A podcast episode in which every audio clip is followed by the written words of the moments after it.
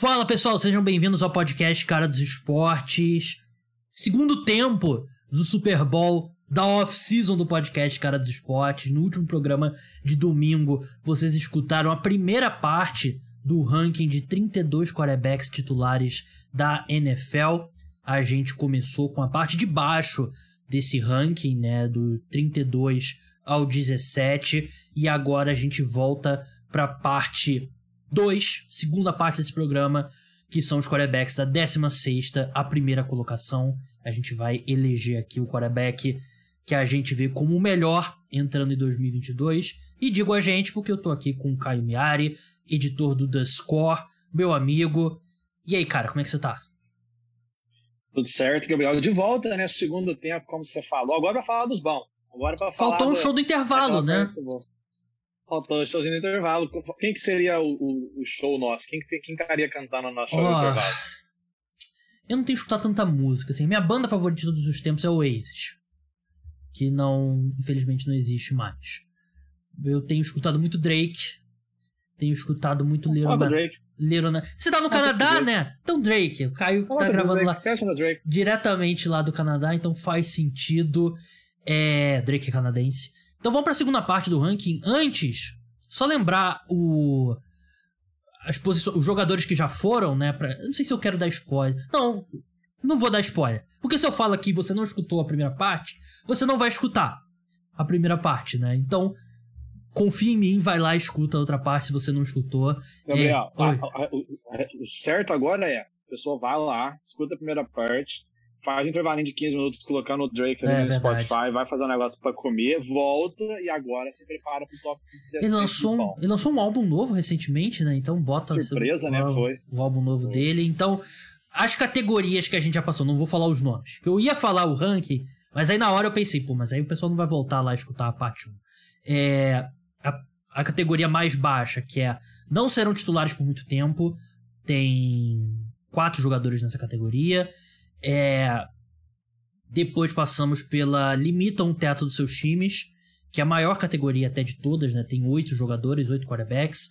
E a gente terminou com a categoria é, podem jogar bem em 2022 e não surpreenderia. Então a gente vai começar agora. A gente tem mais três categorias para passar. E a gente vai começar pela dependem de uma boa estrutura para jogar em alto nível. Depois a gente vai para a categoria acima da média, e por último, para encerrar, a categoria Elite. Lembrando que é o momento do jogador, é o que a gente projeta para eles em 2022, não é o que a gente projeta para eles em 2022, 23, 24, 25, os próximos 10 anos, os próximos 5 anos, não. É o quarterback que a gente gostaria de ter agora, é, nessa, nessa temporada. Então, vamos lá. Tá pronto, Caio? Preparado, é. Vamos ver se tem um pouquinho mais de discordância do que teve na, na, na primeira parte. Não, Caio, né, tem que vender melhor, Caio. A gente brigou sério na outra parte, xingou a família. Igual, igual quando eu falei do Brandon Staley. Foi, Exato. foi pior, cara. Foi é, pior. esse foi exclusivo para apoiadores, então acho que muita gente não escutou, né? O Caio veio no meu podcast falar mal do Brandon Staley, head coach do Los Angeles. Mas, mas agora, agora eu tô ajudando. Quem não é apoiador do Gabriel e perdeu o podcast que eu falei do Brandon Staley só por causa disso, vai, vai lá, gente. Pelo amor de Deus, vale a pena. Vale a pena. Se você quiser alguém falar besteira, vai lá para escutar o Caio. Nunca tinha visto o Gabriel Bravo no podcast dele. Eu consegui fazer isso. Então vale, vale a pena assinar o canal do esporte só pra ver isso. Eu já fiquei muitas vezes bravo, mas normalmente eu, eu escondo. Essa vez eu não consegui esconder. É, 16 colocado, de novo, categoria. É, como é que eu perdi os nomes aqui das categorias? Ah, dependem de uma boa estrutura para jogar em alto nível. O porquê das categorias. Se você bota do 1 ao 32, parece que ah, o cara tá em 15, o cara tá em 17, é o importante. Mas dentro das categorias, não tem tanta diferença assim entre os quarterbacks. Se você muda uma, duas posições, não tem tanta diferença assim. O que importa é a categoria que ele se encontra. Então vamos começar. 16 colocado, eu coloquei o Ryan Tannehill do, do Tennessee Titans. Qual posição que ele tá no seu ranking, Caio? 16 também. A diferença é que a minha categoria está com um nome um pouquinho diferente. Eu coloquei. O nome é Dentro das circunstâncias certas, esses quarterbacks melhoram o time. Você vai postar sua lista no Discord? Cara, não tinha pensado. Posso, posso, posso perguntar, posso sugerir pro, pro, pro meu supervisor, por que não? Aproveita, já fez o trabalho, né? Mesmo. Já tá pronto. Tá tudo feito mesmo. É verdade, mas assim. mas é, mas é, dentro das circunstâncias certas, melhoram o time. O Ryan Tannehill é o último dessa lista, o 16 colocado na minha. É, para mim, assim, o, a trajetória da carreira do Ryan Tannehill é bem diferente, né? Porque ele teve alguns momentos melhores do que as pessoas dão crédito a ele em Miami, mas em geral não foi uma boa, não foi uma boa situação e ele não foi um bom quarterback. Ele foi para Tennessee, rapidamente roubou a posição do Marcos Mariota e ele de forma legítima, se você pega estatísticas avançadas, ele foi um dos 10 melhores quarterbacks nos últimos 10 anos. Ele teve o primeiro e segundo ano, principalmente, ele teve ali entre os 6, 7 melhores quarterbacks da NFL em termos de eficiência. O problema é que nesse período o time se deteriorou ao redor dele, né? O time, ele perdeu o AJ Brown, perdeu o John Smith, perdeu agora o Julio Jones. O time hoje, a linha ofensiva piorou. O time hoje é bem pior do que era dois, três anos atrás. Derrick Henry, eu tenho minhas dúvidas quanto ao pé dele e tal, como é que se ele vai ser o mesmo running back. E eu não acredito que o Ryan Tannehill tenha capacidade para transcender um time ruim. A gente já viu ele não ter a capacidade em Miami, né? Claro que quarterbacks evoluem. Mas, assim, 16 para mim é uma boa posição para ele, porque eu acho que ele depende muito do time ao redor. E o time ao redor dele no ataque nos Titans não é muito bom. Eu acho que é basicamente isso. Ano passado, principalmente, uh, o torcedor dos Titans né, não está nada satisfeito com o Ryan porque ele vem do pior ano dele nos Titans. Né? Ele teve mais interceptações que ele está acostumado a ter. Na eliminar, o jogo que eles foram eliminados lá contra os Bengals, três interceptações nos playoffs. Enfim, não foi um ano bom para o Ryan mas eu acho que se a gente olhar no contexto geral, é bem isso que você falou. Ele precisa ter principalmente o play action funcionando. Se o Derrick Henry está em campo e está correndo muito bem, e o Ryan Tannehill consegue é, usar o play action e conseguir explorar os wide receivers é, com o campo esticado, aí no caso o A.J. Brown, por isso que o A.J. Brown ficou conhecido pelas big plays que ele fazia, é, ele vai ser o quarterback, ele vai ser a melhor versão dele. E foi o que a gente viu lá em 2019 e 2020 pelos Titans. É, e eu acho isso. Se você colocar o Ryan Tannehill nas circunstâncias certas, ele vai melhorar o seu time, que foi o que os Titans fizeram. O Ryan Tannehill é um dos quarterbacks mais decisivos da NFL, dos mais clutches da NFL nas últimas temporadas.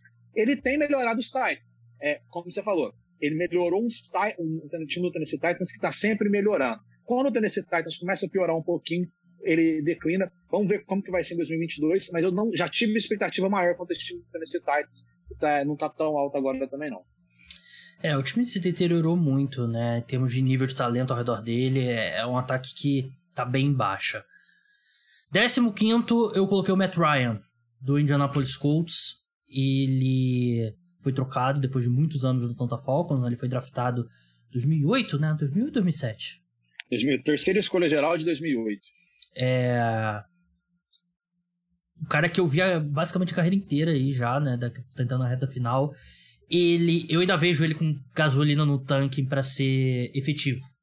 Acho que você pega os, os números dele, ele foi 18 em nota no Pro Football Focus, 21 em EPA por jogada, no, isso no ano passado. Ele. Num time ruim, né? time ruim do Falcons. Nos Colts, atrás de uma linha ofensiva melhor. É, vai ter o Michael Pittman para passar a bola. Vai ter ali um Frank Reich, que para mim é um excelente chamador de jogadas, uma boa mente ofensiva, eu acho que o Matt Ryan pode. Ele pode ser uma versão melhor do que o Philip Rivers foi no Colts, né? Porque o Philip Rivers teve uns bons momentos com os Colts. Eu acho que o Matt Ryan. Ele não vai ser o Matt Ryan de 2016, longe disso, mas eu ainda acredito que ele possa ser um jogador de bom nível. Eu também acredito. E é, tá na mesma posição, 15 colocado. É, eu acho que o Mel Ryan chega nos Colts, né, até batendo com a categoria que eu coloquei, e ele melhora o Indianapolis Colts em relação ao ano passado, muito porque o encaixe dele é perfeito, e você falou bem do Frank Wright. Frank Wright também é, jogou quarterback é, ao longo da carreira, conhece muito da posição, já chamou jogadas e fez vários quarterbacks melhores, e eu acho que é, o encaixe do Mel Ryan é muito bom. Como você falou, ano passado ele jogou num time que a linha ofensiva é meia boca, que o grupo de wide receivers talvez foi o pior da NFL, né? Que foi muito conturbado o ano dos Falcons na posição de wide receiver e que o jogo corrido é inexistente. Bem que o Cordell Pérez jogou muito bem, mas é, o jogo corrido em si não passava muito pelo Patterson, assim, é, a, temporada inteira, você olha os números, o Atlanta Falcons não foi eficiente com a bola. Em Indianápolis é o contrário. Ele vai ter provavelmente a melhor linha ofensiva da NFL, ele vai ter o atual melhor running back da NFL em 2021. É, enfim, ele não tem um grande grupo de wide receivers, mas ainda assim é melhor do que ele teve no Atlanta Falcons no, no ano passado. Ele vai ter um bom chamador de jogadas, ele vai ter uma defesa em, em ascensão. É, ele não vem de uma boa temporada, a gente tem que lembrar, o Mel Ryan ano passado só 20 touchdowns, ele ficou abaixo das 4 mil jardas, se você parar para pensar numa temporada de 17 jogos, ainda mais pelo que o Mel Ryan já produziu na carreira, quase 60 mil jardas, é muito abaixo. O QBR dele, Gabriel, foi 46. Ficou ali no entorno do, dos top 20 da NFL. E não só isso, o pior da carreira do Ryan inteira. Até a gente pegar o ano de calor dele, o QBR dele, né, o, o, o rating que a ESPN mede, que leva em conta várias situações do jogo, ele foi o pior da carreira na temporada passada. Mas eu acho que a gente tem que levar em, é, a gente tem que considerar o, o contexto que ele estava inserido e Indianapolis vai estar bem melhor. Vamos para o 14 colocado agora. É Kirk Cousins, do Minnesota Vikings. Qual posição que ele está no seu ranking? 14 a gente continua concordando, tá, acho que está chegando a hora de discordar, mas ele ainda continua em 14 também, tô, tô na mesma que você. É, o Cousins, ele é o cara que existe maior amplitude de opiniões na entre o público, né? Muita gente acha ele, sei lá, tem, muita gente não, mas tem gente que acha que ele é um dos 10 melhores. Tem gente que acha que ele é dos piores. É, ele tá muito mais pra. Eu não acho ele um dos 10 melhores, tanto que eu coloquei ele na 14 colocação. Mas ele tá muito mais para cima do que para baixo nesse ranking, né? Ele. O problema dele é que os momentos ruins foram em momentos que tava todo mundo assistindo, né? Jogo de prime time, jogo de playoff. Mas os números dele são ótimos, né? O Kirk Cousins, ele teve a quinta melhor nota no Pro Football Focus na temporada passada, décima em 2020, quinta em 2019. No ano passado, ele teve a terceira maior nota em passes de 20 jardas ou mais, é, e teve e foi décimo colocado em EPA por jogada. É, eu acho que ele tá numa boa situação agora com os Vikings, que tem um baita wide receiver no Justin Jefferson, o, o Adam Thielen não é mais o Adam Thielen, mas eu acho que ele ainda pode ser um bom wide receiver 2. Para mim, o Cousins é o cara que ele vai ajudar os Vikings a ganhar alguns jogos, vai ajudar os Vikings a perder alguns outros menos, mas ele vai ter alguns momentos ruins.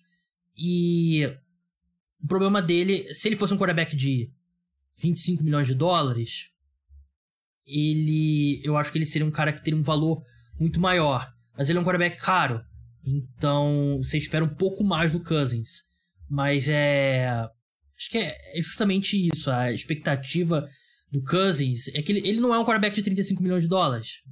Mas ele é pago como tal. Então você espera um pouco dele mais. Então acho que o que prejudica ele é realmente a expectativa, porque ele é um quarterback muito bom. Eu concordo com você. E eu até acho que ele é um quarterback de 35 milhões, sim, Gabriel. Para a posição da NFL hoje, Cara, se o Baker Mayfield tá fazendo, vai receber 20 milhões esse ano, e ele tá querendo isso, o Kirk Cousins tem que ser um quarterback de 35 milhões. 35 milhões já foi muito, né? Mas hoje em dia tá, tá meio que é normal na posição. Então, eu gosto do Kirk Cousins, eu sempre fui um cara defensor do Kirk Cousins. É, como você falou, os números dele são ótimos. E assim, é, o, o, PFF ele tem lá a métrica deles de Big Time Throw, né? Que são os, os, os, os lançamentos, os passes que ele faz, é, stop, lançamento muito bom, Big Time. É, ele teve 30 na temporada passada, isso foi o nono melhor da NFL, empatado, por exemplo, com o Patrick Mahomes. É, você pega os números dele, 30 touchdowns, só 7 interceptações. É, só que, como você falou, quando tá todo mundo olhando, quando. É, ah, não, os Vikings estão melhorando na temporada, vamos assistir para ver se, aquele jogo mais importante para ver se o Kirk Cousins vai. Ele acaba não jogando tão bem. Apesar que nos playoffs a gente já viu o Kirk Cousins tendo boas vitórias. Uma, principalmente aquela contra o Saints fora de casa, foi espetacular. Mas enfim, é, eu acho isso, eu acho muito justo colocar o Kirk Cousins aí é, no top 15 da NFL. Eu acho que não deveria nem ter discussão contra isso, porque hoje os Vikings entram na temporada com um dos melhores ataques, os ataques mais explosivos da NFL. É claro, grupo de wide receivers espetacular, o Dalvin Cook tá lá, Justin Jefferson, é, Adam Thielen, KJ Osborne, enfim, mas o Kirk Cousins faz parte disso. Ele consegue produzir muito na carreira. Ele já tinha mostrado em Washington, continua mostrando ainda. Ele entra em 2022 como um dos meus quarterbacks preferidos também. É, falou, falou, falou, falou e botou na mesma posição que eu, né? Então, gosta tanto, bota ele primeiro, pô. Gosta tanto do Kirk Cousins, Não teria a primeira colocação. O problema é que tem gente. É aí que tá. Tem muita gente que coloca ele embaixo. Eu coloco ele, acho o 14 justo, só não coloco acima porque os outros são realmente melhores. É. Mas eu gosto dele. É, realmente tem muita injustiça na análise do, do, do Kirk Cousins. Ele também não se ajudou com a posição dele contra a vacina, né? Na, no auge ali da, da pandemia, acho que aí nesse ponto... O jeito que a gente é. ouve falar do Kirk Cousins é como se ele fosse o Carson Wentz, por exemplo. É, não é, ele é bem melhor. Ah, Tanto claramente, que... não é. Vamos passar pro 13 terceiro colocado, que na minha lista é o Derek Carr, Las Vegas Raiders. Qual posição que ele tá na sua, Caio? Décimo segundo. É, ele vai ter um excelente trio de alvos né, na sua disposição. O Davante Adams, Hunter Renfrew, Darren Waller. A linha ofensiva é um problema. É, no começo da carreira dele, os Raiders tinham uma das melhores linhas ofensivas da NFL. E agora é bem diferente.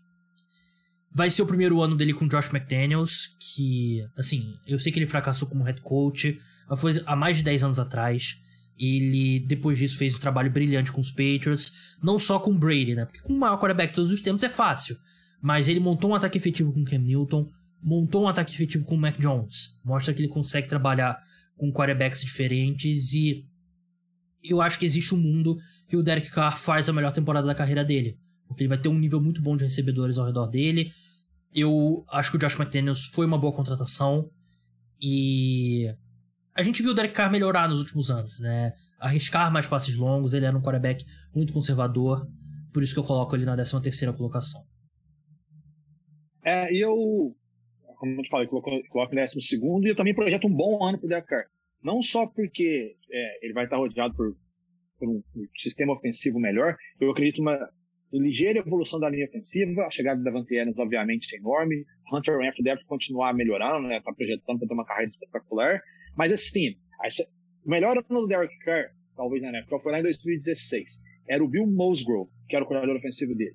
Aí passou cinco anos, né, seis temporadas até a temporada passada, é, que foi o Greg Olson, coordenador ofensivo, e ele foi muito bem também. Ele foi bem com, ainda quando ainda tinha o John Gordon no começo da temporada, quando o Bissat assumiu depois daquela questão conturbada, e ele fez isso. Com o Tyrande dele, é, 100 a 100%, e perdendo alguns jogos. Ele perdeu o, o Henry Ruggs com a temporada em andamento, que era, no papel, antes de começar o campeonato, o wide receiver número um dele, e ele ainda assim conseguiu fazer tudo isso. É, ele tem arriscado mais passos, como você falou. Eu acho que isso ilustra dois números. Um, é, o Big Time Throws, né, voltando naquela estatística, ele foi o quinto que mais é, NFL, o quinto que mais teve, mas também teve 14 interceptações, que foi a maior marca da carreira. Eu acho que vale a pena arriscar, porque ele arriscando, com esse jogo corrido que os Raiders têm, que não está sendo muito eficiente, coloca, dá mais chance para os Raiders vencerem os jogos, isso que tem acontecido. Eu acho que ainda tem que ser um pouquinho mais eficiente, tá? Porque só 23 touchdowns na NFL hoje em dia é pouco. E, por exemplo, 23 touchdowns é quase o que eu espero que ele vai ter que lançar só pro Devante Adams. Então, eu acho que a chegada desse, a evolução do, do grupo de wide receiver dos Raiders tem que colocar o Derek Carr em um outro nível de efetividade, mas eu acho que ele está no sistema é, ofensivo interessante, principalmente com a chegada do, do McDaniels. É, o Derek Carr foi o meu último aqui na categoria, dependem de uma boa estrutura para jogar em alto nível, e agora a gente avança para a penúltima categoria, que são os quarterbacks acima da média. Aqueles quarterbacks que melhoram seus times, que jogam em bom nível. É aquele tipo de quarterback que você. que quando você vê a lista ali de favoritos ao MVP na. Na, na site de aposta, eles não estão no top 5, mas também não estão tão longe, né? Aqueles ali 30 para 1, 30, 25, 40 para 1 e tal. São caras que tá dentro do reino de possibilidades, né? Eu tenho aqui 1, 2, 3, 4, 5, 6 nomes nessa categoria acima da média. Na 12 colocação, seguindo aqui a progressão do ranking, eu coloquei o Dak Prescott, do Dallas Cowboys. É... Já defendi muito o Dak Prescott. Eu acho que ele tem o mérito de ter entrado na NFL e imediatamente jogando em um bom nível. Não é comum para um quarterback ser tão bom quanto ele foi como calouro. Mas assim, há algum tempo a gente está esperando aquele último salto que ele não dá. E ele teve aquele início fantástico em 2020 que ele era candidato ao MVP, e aí ele quebra a perna. Ele teve momentos muito bons em 2021, teve alguns problemas de lesão ali, o time ao redor dele piorou um pouco, ele não jogou tão bem. Eu quero ver o Dak Prescott tendo uma temporada inteira completa em alto nível. Eu acho que ele tem essa temporada dentro dele. É um cara que, se ele fizer isso, ele dá um salto nesse ranking. Mas não é o que a gente tem visto do Dak Prescott, né? Questões físicas e também questões técnicas também. Então eu quero ver um pouco mais de regularidade pro Dak Prescott. Porque eu acho que ele tem esse talento dentro dele. Por isso que eu coloco ele em décimo segundo. É, o Prescott eu coloquei ele em nono na minha lista. E já é numa definição é, também num grupo diferente. Eu defini esse grupo como: se você der ajuda para esses quarterbacks, eles vão ganhar o Super Bowl. E aí o Dak Prescott entrou e entrou em nono para mim. Mas assim, eu sou muito fã do Dak. Eu acho que tudo que você falou eu concordo, é, concordo demais. Eu acho que é um cara, ele não é tá longe de ser o problema dos Cowboys. Eu acho que é, produz muito, ele é decisivo, mobilidade muito acima da média. Ele vai ser o cara que vai liderar. Assim, os Cowboys vão estar todo ano competindo para ser o time com mais jardas e mais é, touchdowns feitos na temporada por causa do Dak Prescott. Eu acho que ele é um cara que eleva o nível de quem está perto dele. Por exemplo, a gente viu o Dalton Schultz jogando melhor do que era esperado. A gente viu, por exemplo, se ele lembra, a trajetória da carreira dele está indo exatamente como esperado, e eu acho que isso vai continuar acontecendo, e o deck tem muita parte nisso. Dito isso, eu estou quase começando a ficar preparado para colocar o Dak Prescott bem abaixo nos próximos anos, viu, Gabriel? Porque é o seguinte, é, ele é uma vitória e três derrotas na pós-temporada, se eu não me engano. Ano passado foi mais uma eliminação decepcionante para os Cowboys. E assim, por muito menos, outros quarterbacks em outros times já foram é, taxados de, ser, de serem ruins. E o Dak Prescott não. Se a gente olha, por exemplo, o, o que está em torno do Dak Prescott, né? Ele só teve técnicos de mentalidade ofensiva ao redor dele. Ele sempre foi rodeado ali por uma linha ofensiva que, no, pior dos anos, era top 5 da NFL. Ele pegou o Zeke é, nos melhores anos dele, né? Se a gente voltar na temporada 2016, 17, 18. Ele sempre teve bons wide receivers. É, a defesa dos Cowboys, que às vezes flutua, o Dak Prescott chegou a pegar naqueles, nos bons anos lá com o Leighton Vander Esch, com o Jalen Smith, e ano passado a defesa dos Cowboys também não foi um problema, e ainda assim os Cowboys não conseguem é, ganhar na pós-temporada. Então eu acho que quando a gente chega nesse nível de quarterback, a gente tem que começar a olhar os mínimos detalhes dos playoffs contam muito, para a gente conseguir diferenciar eles. E eu acho que o separa, é, para mim, não colocar o deck ainda acima. E, pior, projeto talvez para ele cair mais nos últimos nos próximos anos é o sucesso que ele não consegue ganhar de verdade com os Cowboys. Eu acho que ele tem muita, é, ele tem muita, muito ingrediente na mão. Ele deveria fazer um prato melhor. É, e é a gente falou da questão do ataque, do, do ataque, do contrato com o Kirk Cousins, né? Que quando você tem determinado contrato, você tem uma expectativa maior. O Dak Prescott, ele recebe 45 milhões de dólares, né? Então, você tem uma expectativa maior para um quarterback de 45 milhões de dólares do que um quarterback de 10 milhões, né? Então, o deck precisa jogar como tal. Vamos seguir agora. Décima primeira colocação, coloquei o Deshaun Watson do Cleveland Browns. É... Caio, qual posição que você tem ele? Eu coloquei o Deshaun Watson é, sétimo colocado, já numa outra listinha que para mim é, são os quarterbacks que elevam o patamar do time e que precisam de muito pouco em torno deles para ter sucesso. Não precisa ressaltar o que aconteceu com o Deshaun Watson, né? Ele, tá, ele fechou um acordo com 20 das 24 mulheres que acusam ele de abuso sexual. Não é divertido debater sobre Deshaun Watson, porque por mais que esse ranking reflita apenas o que, que é ele em campo, não é, não é legal debater ele agora, então a gente vai avançar. Só tem. Só essa ressalva mesmo, ele é o meu décimo primeiro, é o sétimo do, do Caio. Grande probabilidade. É até inútil a gente debater, porque a maior probabilidade é que ele não jogue em 2022, seja suspenso, e aí seria o Jacob Brissett. Se, se a gente tiver. Se você estiver escutando esse podcast e ele já estiver sendo suspenso, eleva todo mundo que estava atrás dele aí uma posição para frente. E daqui para frente, top 10 é, é, a mesma, né? Mas não tem que debater aqui Deshaun Watson e é só. Não, não faz sentido atualmente. É, décimo colocado, Lamar Jackson, do Baltimore Ravens. Qual que tá no, no seu ranking, Caio? Décimo primeiro. Décimo primeiro, um pouquinho abaixo só. Foi um ponto que a gente discordou muito na primeira vez que a gente fez esse podcast de 32 quarterbacks em 2020. É... Já se passaram dois anos desde o ano que ele foi eleito MVP. Fantástico como MVP. Gabriel, Duas te... Oi. continua falando, continua falando. Eu vou falar um negócio do Lamar, continua falando. Duas temporadas bem medianas. É... ele teve. Ele se machucou na temporada passada e o time do Ravens inteiro se machucou. É... Mas também não, não, não absolve ele totalmente Ele vai ter o retorno do Ronnie Stanley. O corpo de wide receivers ainda é um problema, mas sempre foi um problema. Mesmo quando ele era MVP, ele era um problema. Mas eu, para mim, ele é um cara que vai jogar muito melhor em 2022. Ficaria chocado se ele repetir o desempenho de 2021. E ele é um dos quarterbacks mais talentosos da NFL. Não tem mais do que nove quarterbacks melhores do que ele, na minha opinião. Tem dez.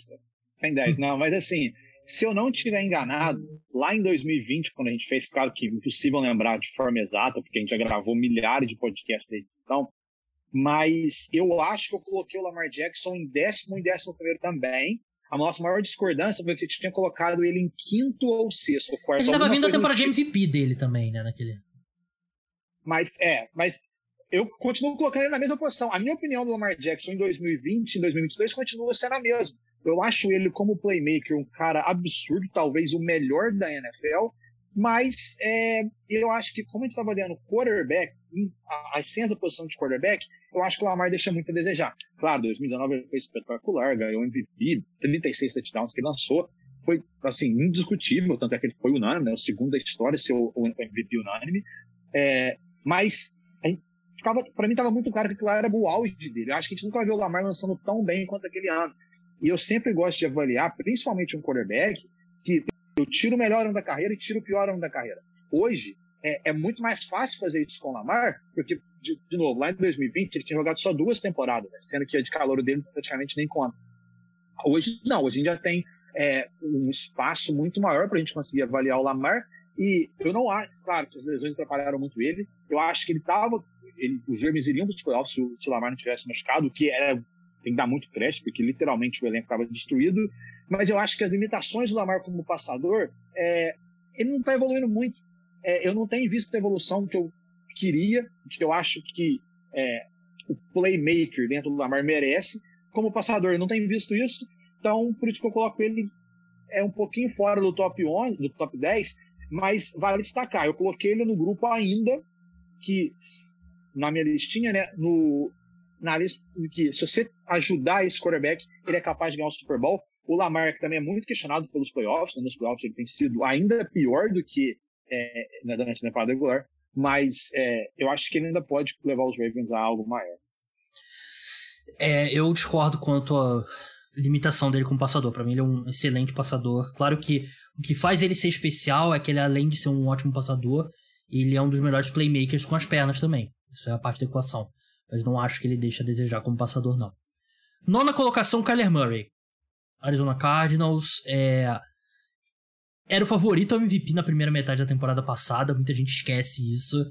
Ele caiu. Mas ele. Na segunda metade. Mas o Cliff Kingsbury tem um histórico dos seus times caírem na segunda metade maior do que o Kyler Murray. O Kyler Murray, ele teve, mesmo com essa queda na segunda metade, ele terminou a temporada com a sétima maior nota no Pro Football Focus, primeiro colocado em passes de 20 jardas ou mais, décimo segundo em PA por jogada. É, eu não entendo por que, que os Cardinals estão hesitando tanto em dar um novo contrato para ele. Para mim, o Kyler Murray é uma estrela. É, vai precisar jogar melhor na segunda metade da temporada. O time precisa ajudar um pouco ele também. Vai começar sem o DeAndre Hopkins, que é importante porque ele como calouro, ele foi um quarterback calouro, não jogou bem. Na segunda metade, na segunda temporada dele, ele deu um salto, mas o salto coincidiu com a chegada do DeAndre, do DeAndre Hopkins. Então você ter um wide receiver do nível do DeAndre Hopkins ajuda qualquer quarterback. E agora ele não vai ter o DeAndre Hopkins por seis jogos. Tô curioso para ver o Kyler Murray, mas acredito que ele vai sair bem. É um cara ultra talentoso e eu acho que os Cardinals estão é, desperdiçando um ano não dando um head coach melhor para ele. Eu acho que qualquer ouvinte aí tinha que ligar pra polícia, né? Colocar o Kyler Murray à frente do Lamar é um crime. E olha que eu não sou, tem que chamar, chamar a polícia pro Gabriel. O cara critica tá... o Lamar, fica meia hora falando mal do Lamar, e agora não, o Kyler Murray na frente é um absurdo. Não, eu coloquei o Kyler Murray em décimo terceiro, mas assim, Gabriel, é, e aí o Kyler Murray, naquela, na, nas minhas divisões, né, ele entra na categoria abaixo, que é precisa das circunstâncias ideais para jogar bem. Eu não para mim, o Kyler Murray não mostrou nada ainda que se o Arizona Cardinals der o time que ele precisa, ele consegue ganhar o Super Bowl. Pelo contrário, os Cardinals estão tentando fazer isso. É, e é claro que o Kingsbury merece ser é, questionado e tudo mais, mas eu acho que o Kyler Murray também tem na parcela de culpa dele de não ter jogado bem é, na segunda metade da temporada passada. O Kyler Murray, por exemplo, não jogou bem contra os Rams naquele jogo é, é, de playoff que, é, que, os Cardinals foram eliminados.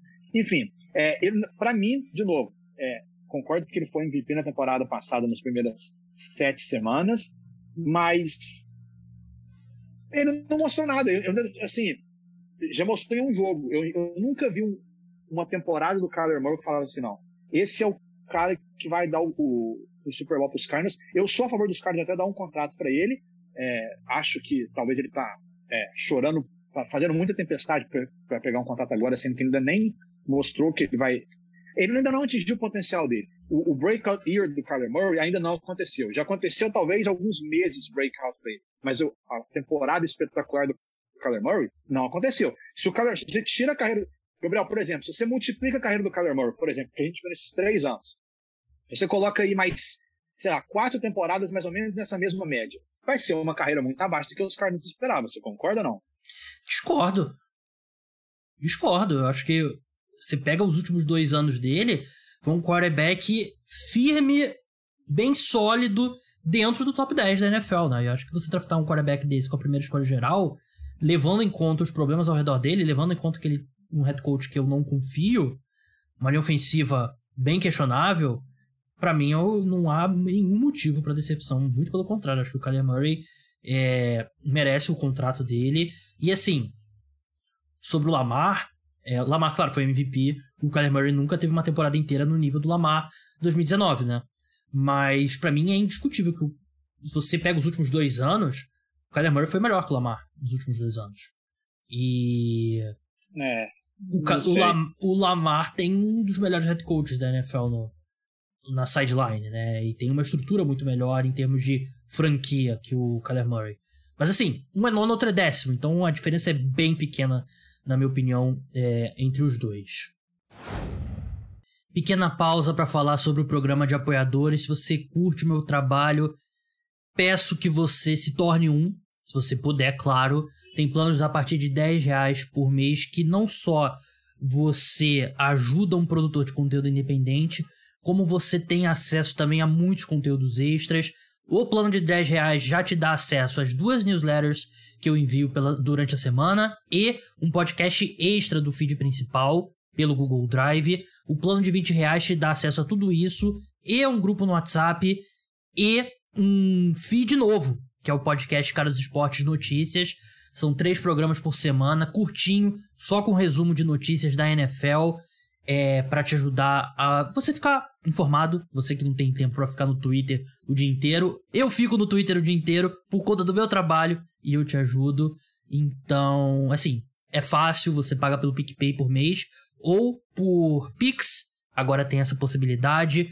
É só você fazer o pagamento é, de um período de pelo menos três meses me manda o comprovante pelo WhatsApp que está na, na, descrição. Tem o link na descrição sobre os planos, explicando tudo direitinho, mas pelo Pix, é, pelo PicPay é bem fácil, bem simples, bem seguro. Você paga lá no seu, pelo cartão de crédito. Pelo Pix, você faz também, tem o Pix também na descrição. Pelo menos três meses, que aí é um período maior. Me manda o comprovante que eu te dou os acessos. É, o é tudo muito simples, tudo muito fácil e você vai estar me ajudando a manter o podcast no ar. Vamos voltar pro programa. Vamos passar agora pro oitavo colocado. Matthew Stafford, do Los Angeles Rams. Qual posição tá no seu ranking, Caio? Oitavo também, oitavo. É.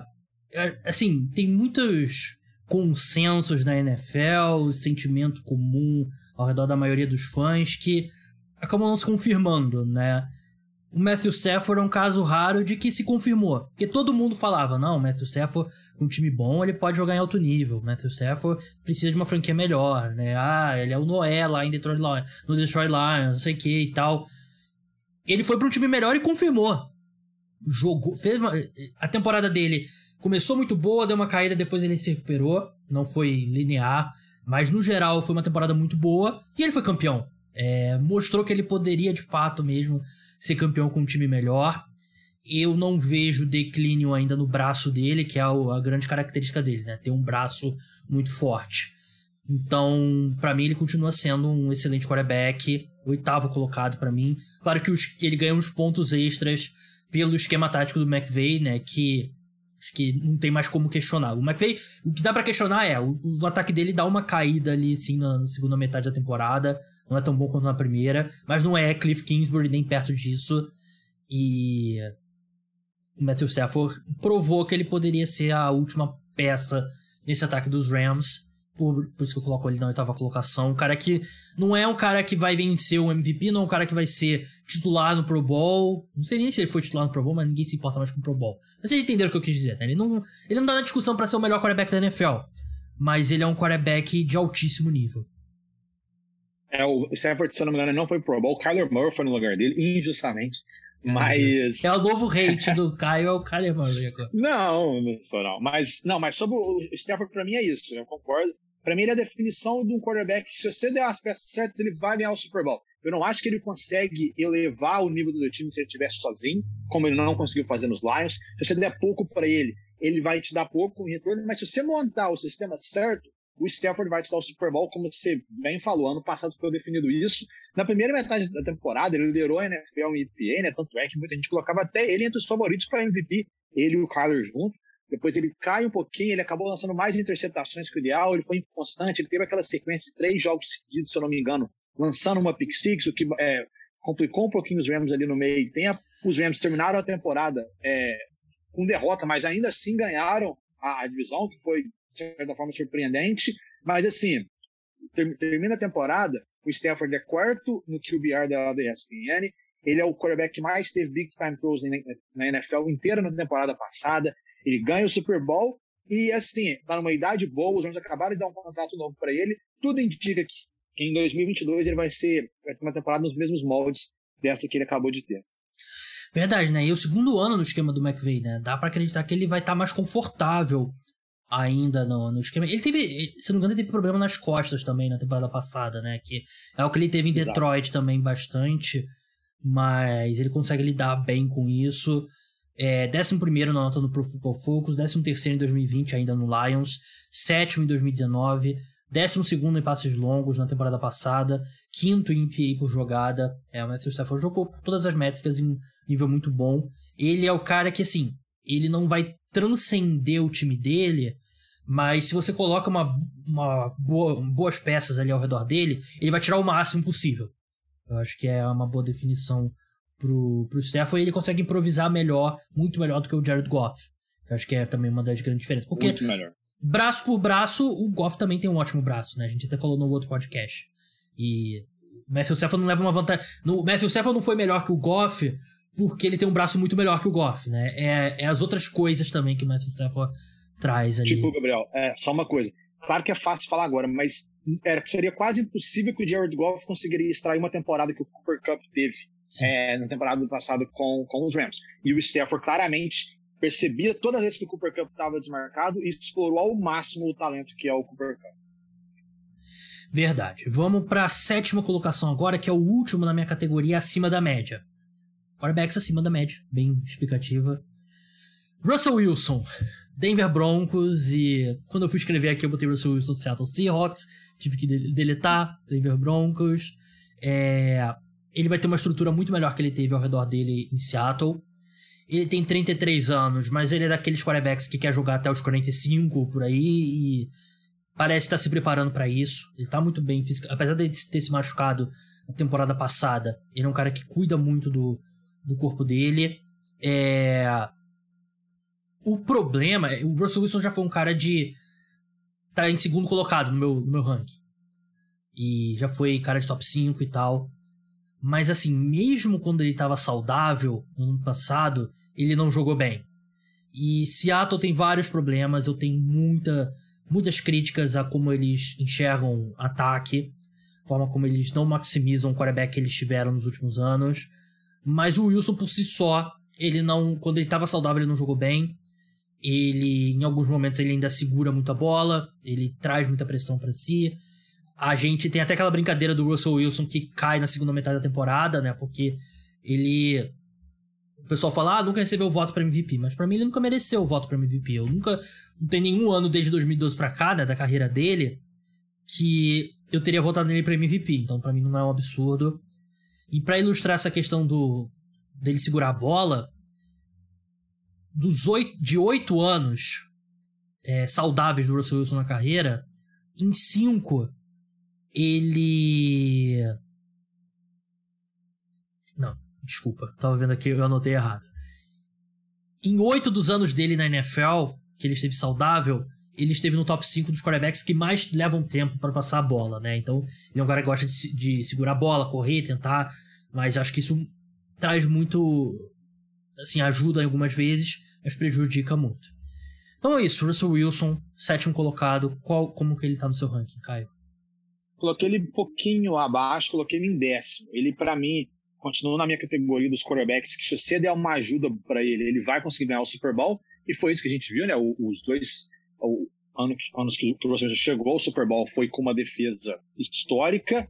E assim, é, muita gente vai olhar para o Russell Wilson talvez ele ter como base a temporada passada, mas eu acho que é injusto. Ano passado talvez ele teve a pior temporada da carreira dele, o ano menos eficiente dele, é, só 26 touchdowns, com abaixo das 4 mil jardas. Ele teve, claro, é, sofreu com lesão, né? Ele não tinha até então perdido nenhum jogo. Enfim, mas eu acho que é, vamos tirar esse ano da cara do Russell, vamos olhar tudo que ele já fez. Se a gente voltar dois anos, ele lançou para 40 touchdowns. E eu acho que vai ser muito mais de Russell parecido com este 40 touchdowns do que o do ano passado, batalhando com lesão, lançando 26, que a gente vai ver em 2022. Eu acho que a mudança de time estava na hora, talvez ele se desprender do, do Seattle Seahawks. Ele vai para um, um, sistema ofensivo muito novo, que vai ser lá o Nathan Hackett. Ele vai ter um grupo de wide receivers completo, com vários jovens jogadores. Ele vai ter um ataque que está, ao que tudo indica, numa, é, numa ascensão. Enfim, é, eu ainda coloco o Russell como um dos 10 melhores quarterbacks da NFL.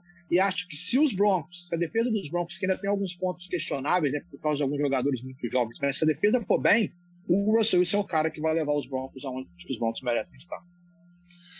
Vamos agora para principal categoria, a hora que todo mundo estava esperando, é Elite. Autoexplicativa, são é a elite, da, é a elite da posição. Tem seis caras aqui nessa minha categoria. É, se fosse top 5, como a gente fez das outras posições, ficaria de fora o, um deles. E seria, na sexta colocação, eu coloquei Tom Brady, do Tampa Bay Buccaneers. Qual posição tá no seu ranking, Caio? É, eu coloquei o Brady em quarto. É, na minha categoria, é, eu tenho dos, dos, seis quarterbacks que restam, eu coloquei, ainda tem três categorias. Uma é Porra. é mais. Não, é, mas tem uma é mais porque foi algo especial, mas são basicamente duas, que é, para mim tem os quarterbacks que ganham jogos sozinhos e tem os quarterbacks que eles elevam o patamar do time, eles precisam de muito pouco para ser espetacular. E é aí que eu coloquei é, no, é, o Tom Brady, no meu caso, ele entrou em quarto, são os quarterbacks que ganham jogos sozinhos. Tom Brady é, vai ter 45 anos quando, vai come quando começar a temporada. E já é um absurdo total.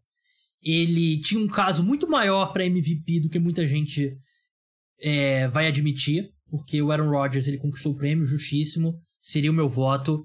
Mas para mim era bem próximo Tom Brady e Aaron Rodgers, que é um absurdo com um quarterback de, de 44 anos. Mas eu, eu não vou não vou prever, ah, o declínio do Tom Brady, ele vai ser ruim esse ano, é o Peyton Manning de 2015. Não, não vou prever isso pro Tom Brady.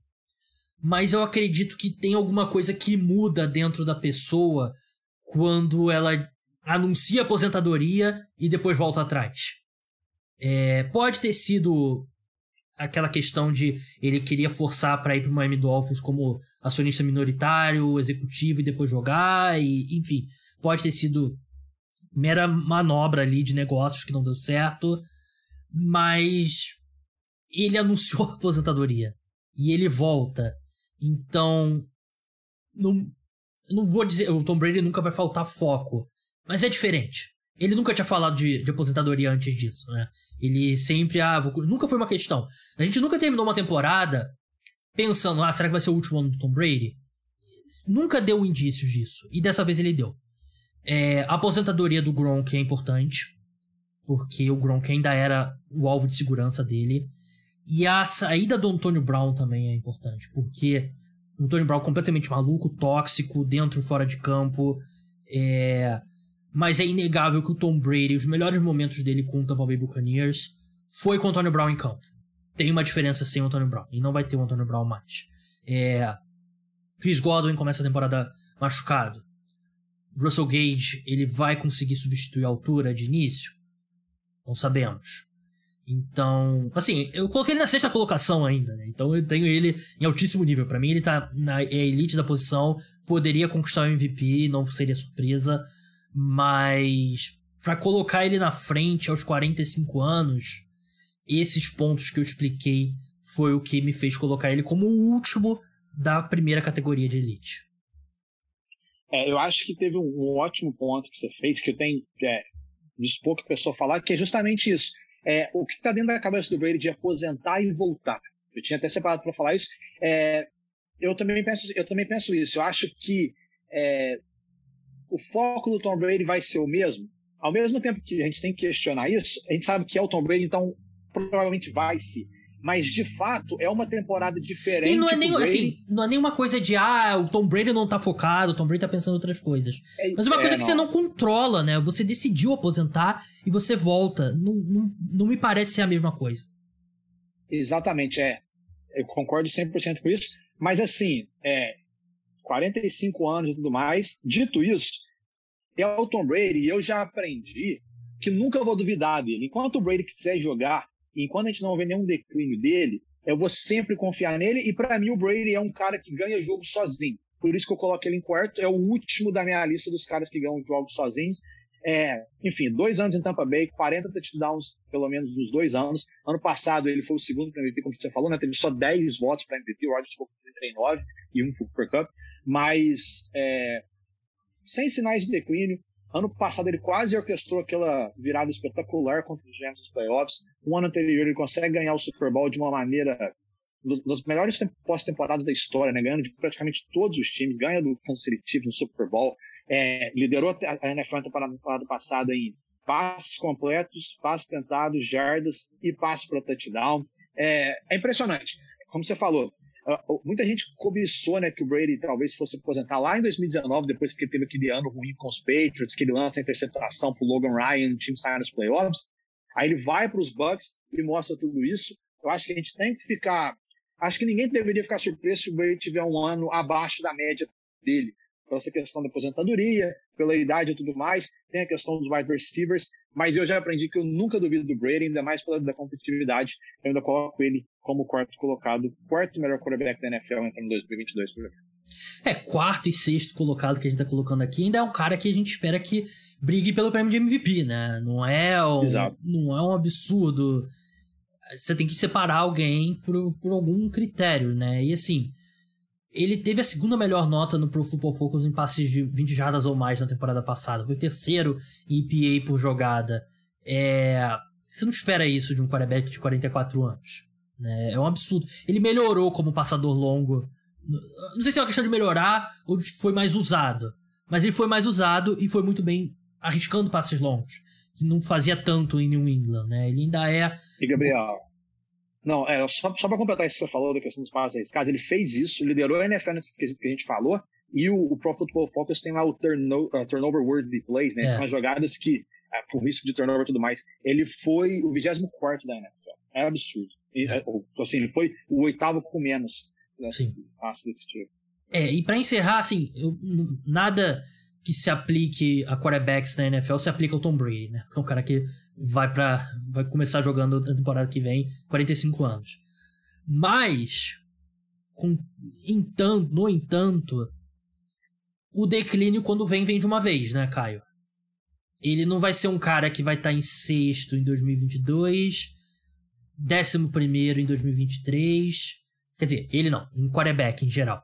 Não vai ser sexto em 2022, 11 em 2023, 15 em 2024. Normalmente o cara é top 5 e aí vem o declínio e ele é o 24.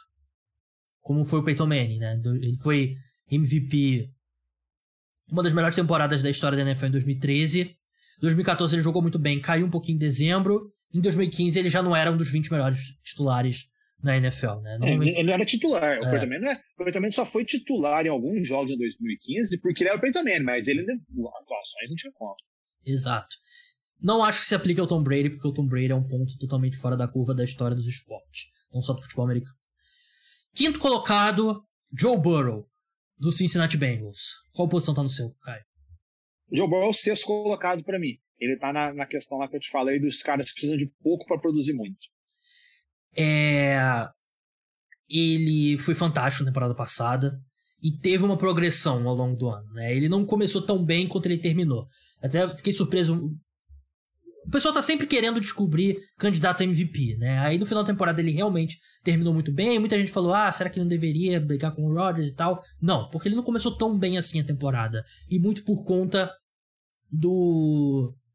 Do Zach Taylor. Acho que ele insistiu muito em jogo terrestre, corrida em primeira, segunda descida.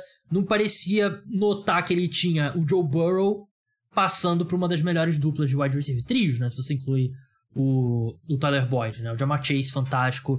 T. Higgins, um dos melhores wide receivers 2 da NFL. O Tyler Boyd, um baita slot. E conforme ele foi passando mais a bola, esse time foi melhorando.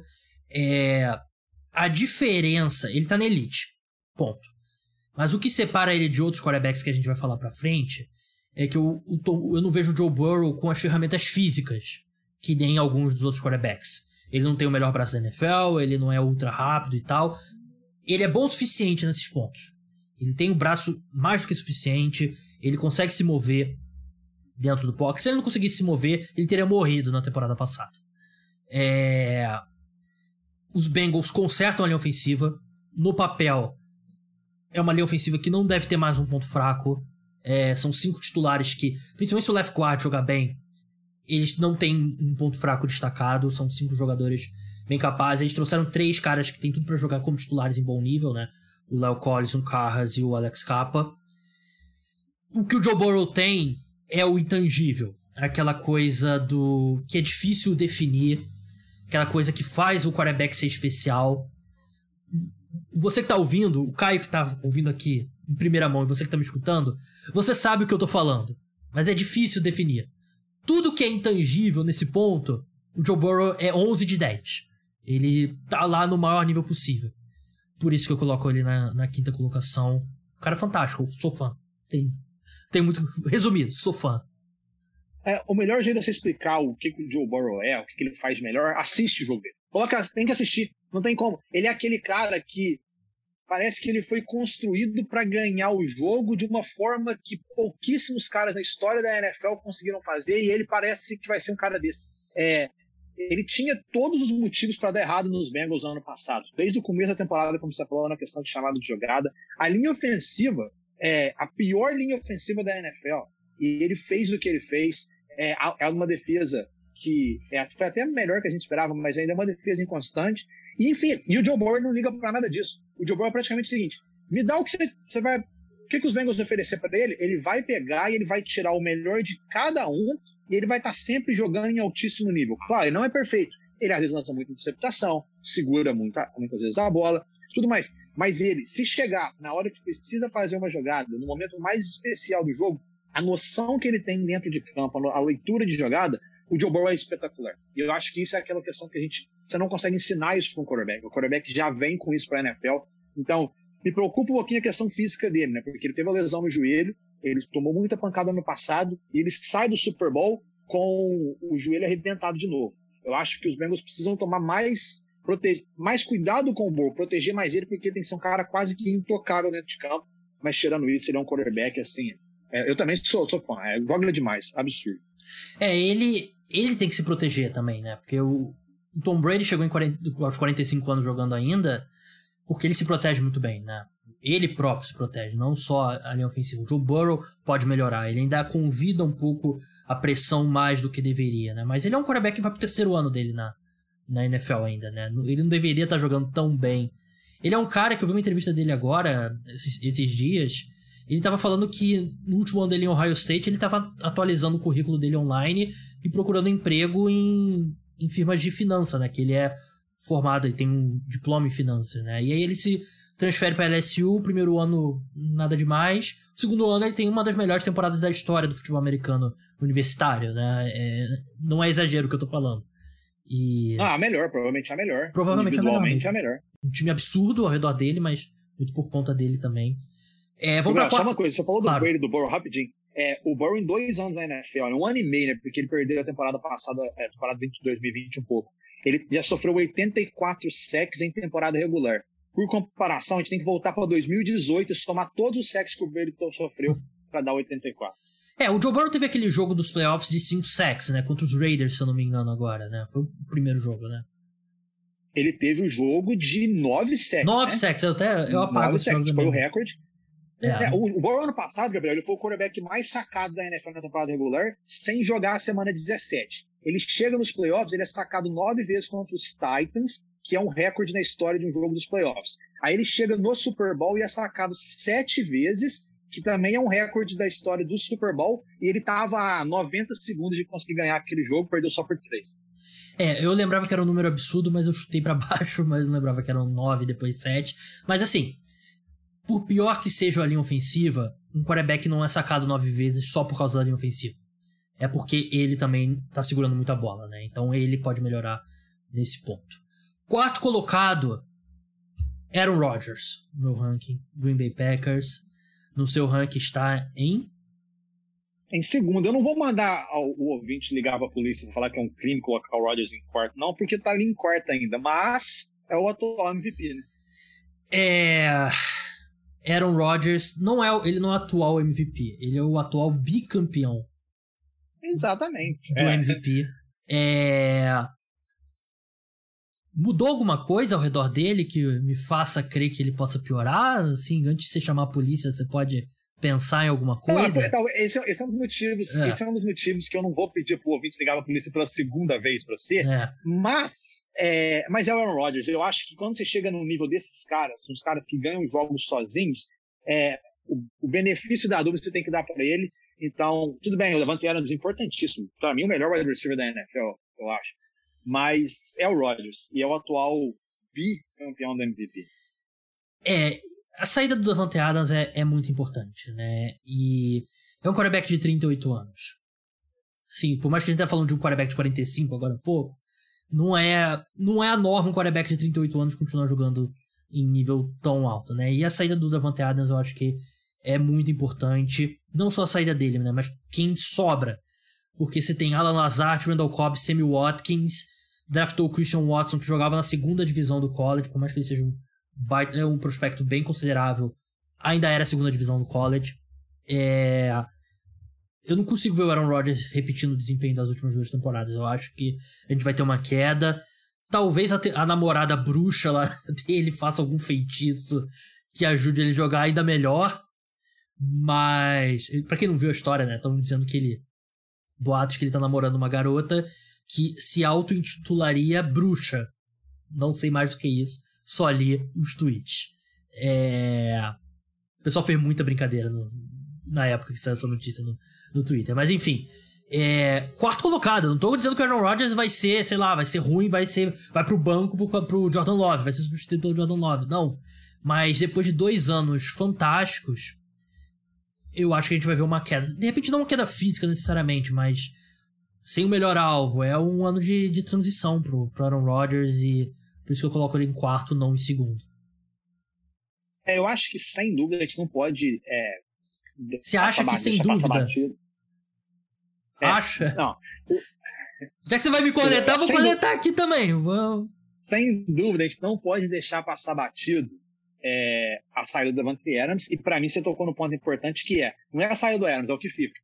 É o que, é o que sobrou. Porque, por exemplo, lá nos Chiefs, saiu o Tariq, mas o Kelsey ficou ainda. Nos Packers, você olha hoje, e é isso que você falou, a maior esperança é o, provavelmente o Christian Watson, que vem de, uma, é, de North Dakota State. Enfim, é, mas eu acho, eu prefiro, eu gosto de é, acreditar, quero acreditar que o Rodgers, atual BMVP, quatro vezes MVP da NFL, ele, eu prefiro acreditar que ele vai provar para a NFL inteira que ele consegue jogar sem o Adams, do que ele vai cair porque o Adams saiu, entendeu? Claro que não vai ser a mesma coisa, ele vai ter certa dificuldade, mas eu acho que ele merece esse voto de confiança, se é assim que a gente pode colocar, e por ele ser o atual MVP, é, zero sinal de declínio, é um cara absurdo, merece ser criticado pelos jogos que ele tem feito nos playoffs, acho que a gente não pode deixar passar batido, ele não pode fazer jogar do jeito que ele jogou contra os 49ers, atuação vergonhosa, e o Adams estava em campo, por exemplo, mas eu ainda acho que, dito isso, ele é o meu segundo quarterback. Vamos para a terceira colocação agora, top 3, medalha de bronze aqui no meu ranking, Justin Herbert, do Los Angeles Chargers. E no seu, Caio? É, o Herbert talvez seja o meu cara, o quarterback preferido da NFL, de um modo geral. O Herbert em quinto lugar para mim. É... Eu acredito que em 2021 ele foi limitado pelo time dele. Não por falta de talento necessariamente, apesar da linha ofensiva do lado direito ter sido bem abaixo do que o lado esquerdo, por exemplo. Mas o, o play calling não foi bom. O Justin Herbert, ele tá na discussão. Acho que se você fizesse um ranking, um, um, uma competição, vamos pegar aqui os três quarterbacks que a gente acha que tem o braço mais forte para ver quem tem o braço mais forte na NFL. O Justin Herbert tá dentro dessa competição. E ele foi apenas o 15 quarterback que tentou mais passes de 20 jardas ou mais. Para mim, você tá falando incrível ligar pra polícia, tem que ligar pra polícia e denunciar o Joe Lombardi, que é o coordenador ofensivo da, da equipe. O Herbert tinha que estar tá liderando esse ranking ou perto disso. Então, ele poderia vir de um 2021 ainda melhor. Eu acho que os Chargers limitaram ele nesse ponto. Ele tem todas as ferramentas físicas que você pode querer para um quarterback. Assim, se você faz um quarterback num laboratório ia ser um quarterback parecido com o Justin Herbert, talvez com é, um pouco mais bonito, né? Sem tanta acne, porque ele no começo ele tava um cabelo mais bonitinho e tal, mas Tom Brady, claro, o melhor quarterback de todos os tempos e bonito, mas assim o Justin Herbert é o é um cara é o protótipo, né? O terceiro ano, cara que tem todas as ferramentas e eu espero que a comissão técnica dos Chargers tenha aprendido que eles têm um cara que você tem que soltar e deixar ele arriscar passes longos. Aquele passe dele contra os Giants, naquele touchdown, talvez seja o passe mais, o passe longo mais surpreendente que eu vi na minha, não surpreendente porque a gente espera do do Justin Herbert, mas o passe mais impressionante que eu já vi na minha vida. É, por isso que ele é o meu terceiro colocado e para mim um dos grandes favoritos ao prêmio de MVP. Tem um excelente head coach, Brandon Staley, que não tira o ataque também de acho, campo em quarta descida, ao contrário do que o Caio Miari falou alguns podcasts atrás. Mas o fato de Joe Lombardi comandar um, um ataque um pouco mais horizontal, Joe Lombardi, que era coordenador ofensivo do Drew Brees, né? Que é um quarterback totalmente diferente do Justin Herbert.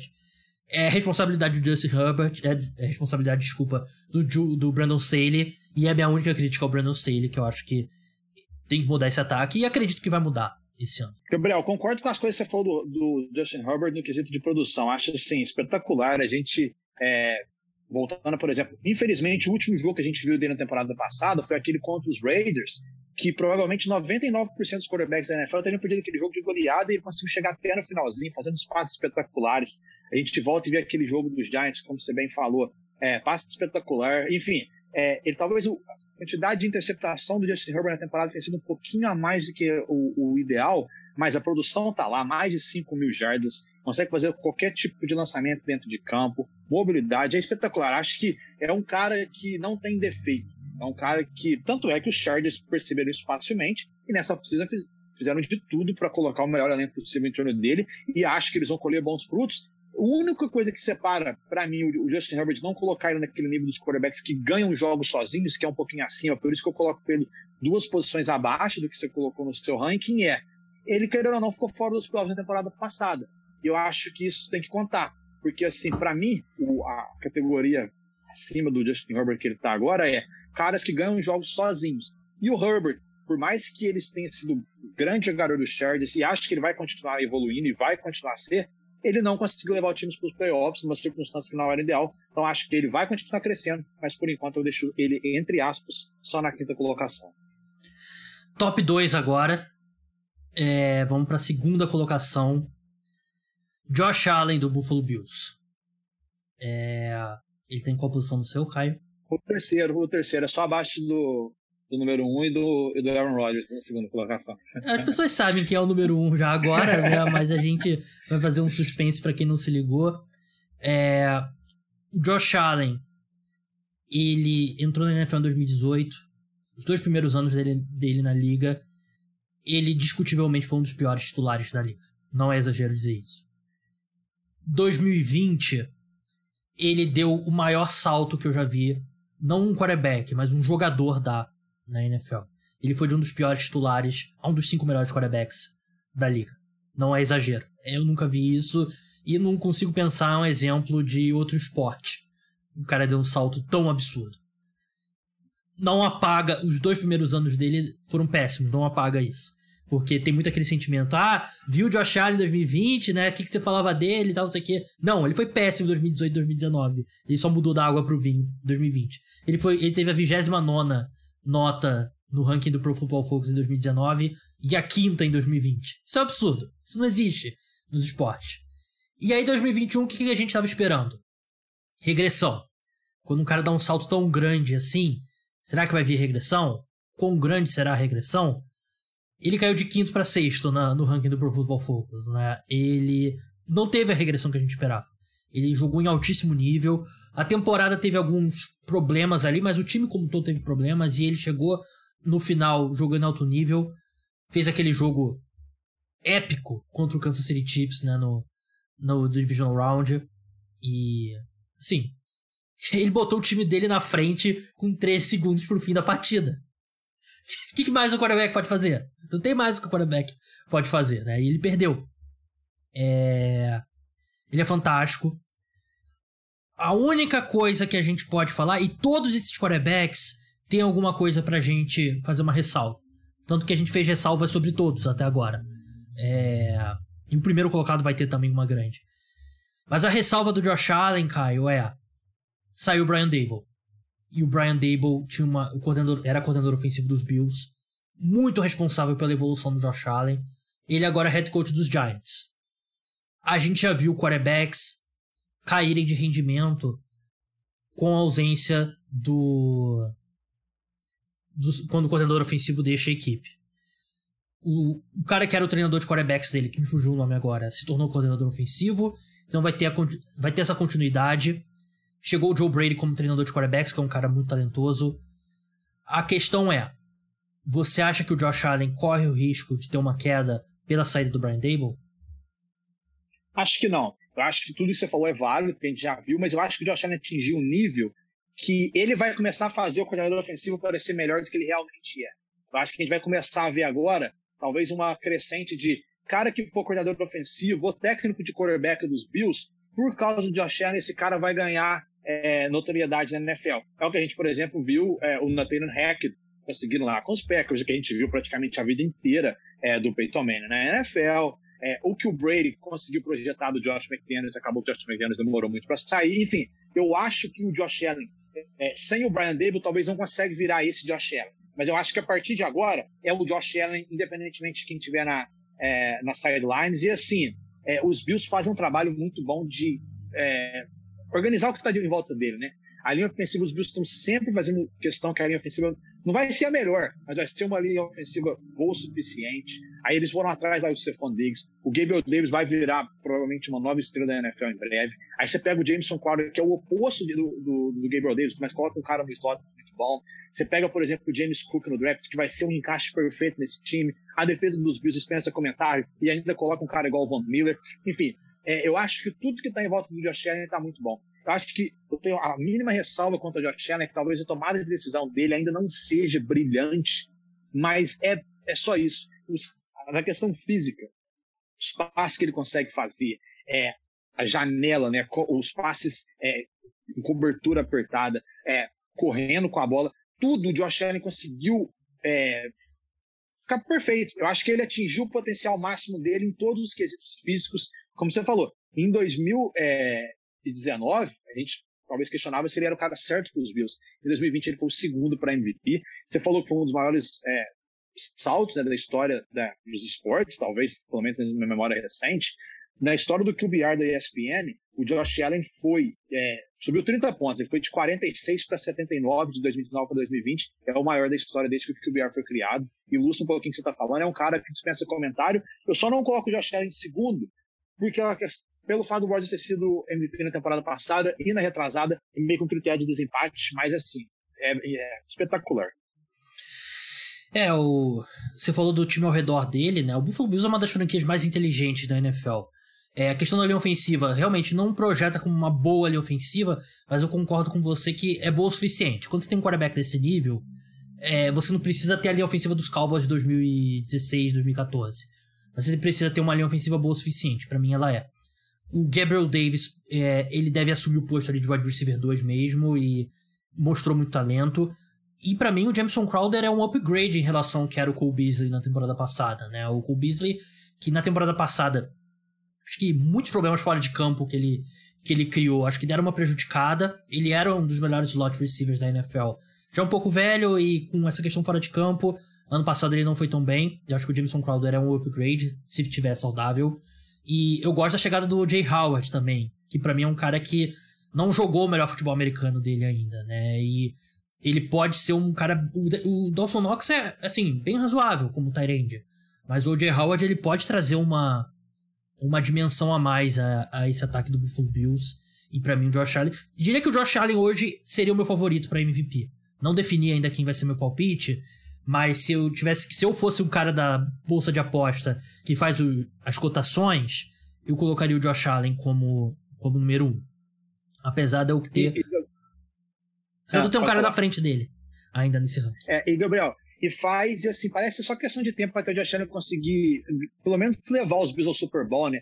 Nos dois últimos anos, é, ele acabou parando no Kansas City Chiefs, que parece ser essa rivalidade é, Josh Allen e Mahomes vai ser uma das coisas que a gente vai mais assistir nos últimos, nas próximas temporadas. E a gente vai estar tá dando muita sorte de ver os dois jogando ao mesmo tempo. Eu concordo, eu acho que. É o Brady vão... e Manning dessa nova geração, Manning, né? Manning, exato. E, eu, e assim, a rivalidade Brady Manning talvez é a minha favorita de todos os esportes na história. E o Mahomes Josh Allen está se desenhando para ser. É, para chegar lá também. É espetacular. É, o Mahomes nos playoffs levou melhor sobre o Josh Allen nas duas vezes que eles se encontraram. E assim, tudo indica que a Conferência Americana vai ter que passar pelo, pelo menos por um dos dois nos próximos anos. Então, enfim, Josh Allen, brilhante. Realmente, a trajetória do Josh Allen nos Bills, ele sempre foi um cara vencedor. Ele sempre mostrou que se ele chegasse no final com chance de ganhar o jogo, ele ia conseguir fazer. Mas ele não conseguia no começo da carreira dele. Agora não, agora ele colocou o Bills em outro patamar. Enfim, acho que a gente, a gente poderia ficar até amanhã listando feitos do, do Josh Allen, que de fato é um quarterback sensacional outro patamar, Josh Allen, Bruno Henrique da, da NFL. É... Não, não vou, começa, vamos começar a falar de Flamengo, não, pelo amor de Deus. É... Bom, não, porque eu sou Santista. primeiro colocado, Patrick Mahomes, do Kansas City Chiefs. É o seu primeiro também, né? É, acho que quem discordar, chama a polícia. Vamos chamar a polícia, né? O cara, o cara tá extremamente punitivista atualmente, né, nesse podcast. É, já foi maior essa diferença pro, pro resto da NFL, que eu lembro que nas últimas edições eu, tinha, eu já tive o Patrick Mahomes isolado como um tier dele só em 2019. Depois eu tive ele com, com Aaron Rodgers em 2000 e 2021, se eu não me engano, e tal. Mas agora tem uma tier maior, que eu acho que a diferença dele pro Josh Allen não é muito grande. Acho que o Josh Allen e o próprio Justin Herbert também, eles cortaram, mas ainda tem a diferença. Pra mim, não é discutível, na minha opinião, que o, que o Patrick Mahomes é o melhor quarterback da liga. Eu não sei se ele vai jogar, vai ser o melhor quarterback da, da NFL em 2022, porque vai ter uma curva de adaptação à saída do Tyreek Hill. É, o Tyreek Hill era um cara muito importante, ele tinha um pouco o efeito Stephen Curry, né? Que mesmo quando ele não recebia a bola, o fato de você ter que se preocupar com o Tyreek Hill, em qualquer ponto do campo ele pode receber a bola e fazer um touchdown, muda muito como as defesas encaram os Chiefs, né? Aquela coisa do, do dos dois safeties no fundo do campo, né? O, o Tej Seth, no podcast dele essa semana, né? no quer dizer, na semana passada, do Take the Points, ele falou muito sobre como a nova moda, entre aspas, na NFL é a defesa com two high safeties, né? Com os dois safeties no fundo do campo. E é muito para combater caras como Patrick Mahomes, como Josh Allen, como Justin Herbert, né? E o Tyreek Hill, ele puxava muito essa atenção. Não tem mais o Tyreek Hill. Agora você vai ver uma nova era no ataque do Kansas City Chiefs. Ainda tem o Travis Kelsey.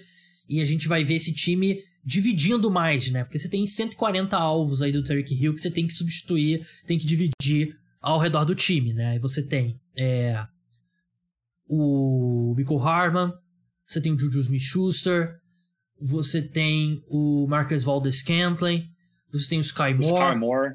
Você tem Josh Gordon nos jogos que ele tiver em campo, né? Espero que sejam todos. Justin Ross, né? Vamos ver se ele tem. Vai conseguir se manter saudável, vai conseguir uma vaga nesse elenco.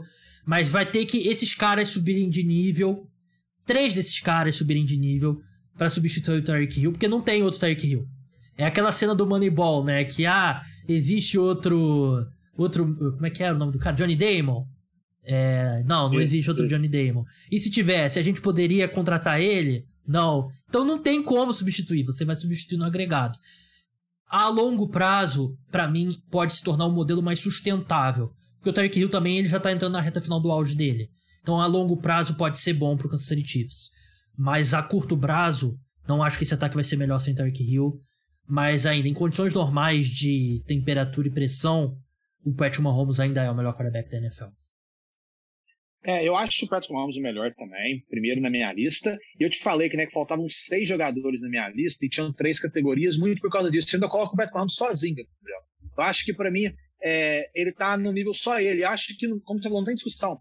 É, quem que é o melhor quarterback da NFL hoje? Não tem discussão, é o Patrick Mahomes. Eu acho que você não, individualmente, você não consegue substituir o Tarek Hill. Eu concordo com você.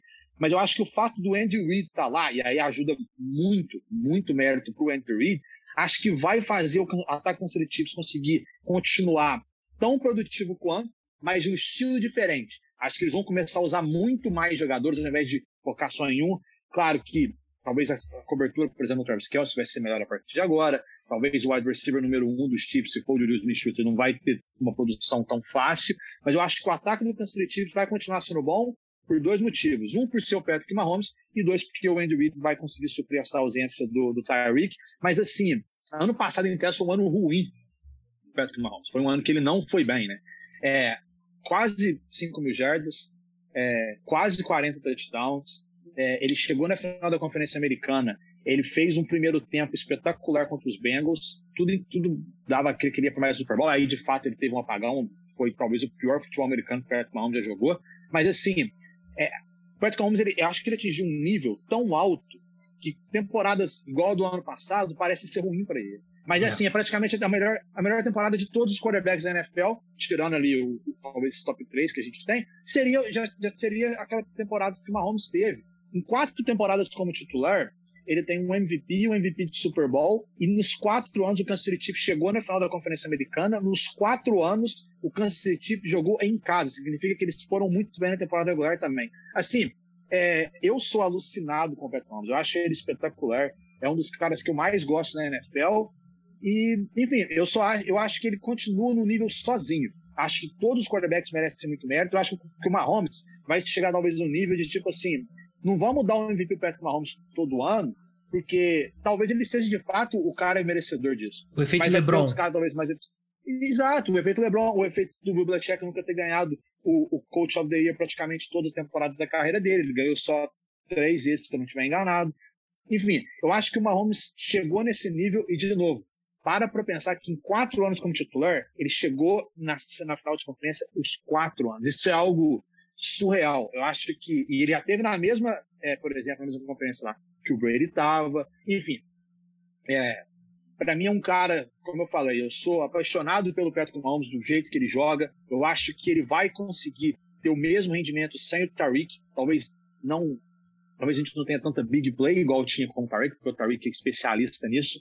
Mas eu acho que o Mahomes ainda continua no nível sozinho como o melhor quarterback da NFL e já é um dos grandes da história o Patrick Mahomes ainda tem muitas coisas que ele consegue fazer que nenhum outro quarterback consegue.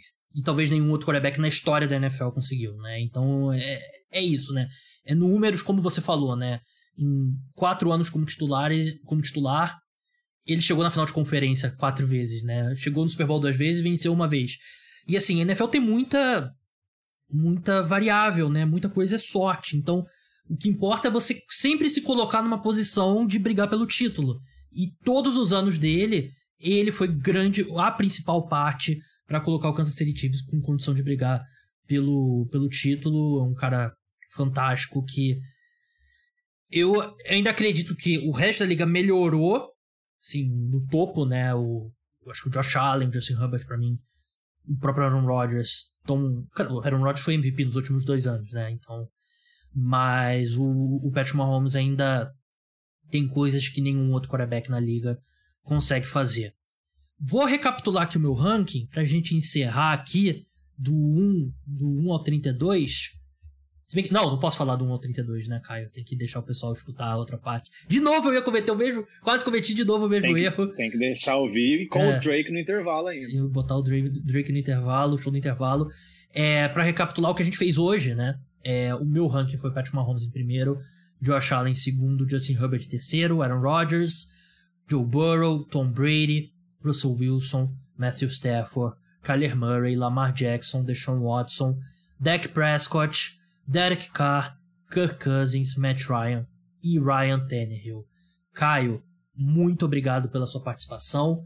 É, a gente gravou as duas partes no mesmo dia, então a gente sentou para gravar 11 horas da manhã, aqui do horário de Brasília. 10 da manhã aí? Ou 9 da manhã?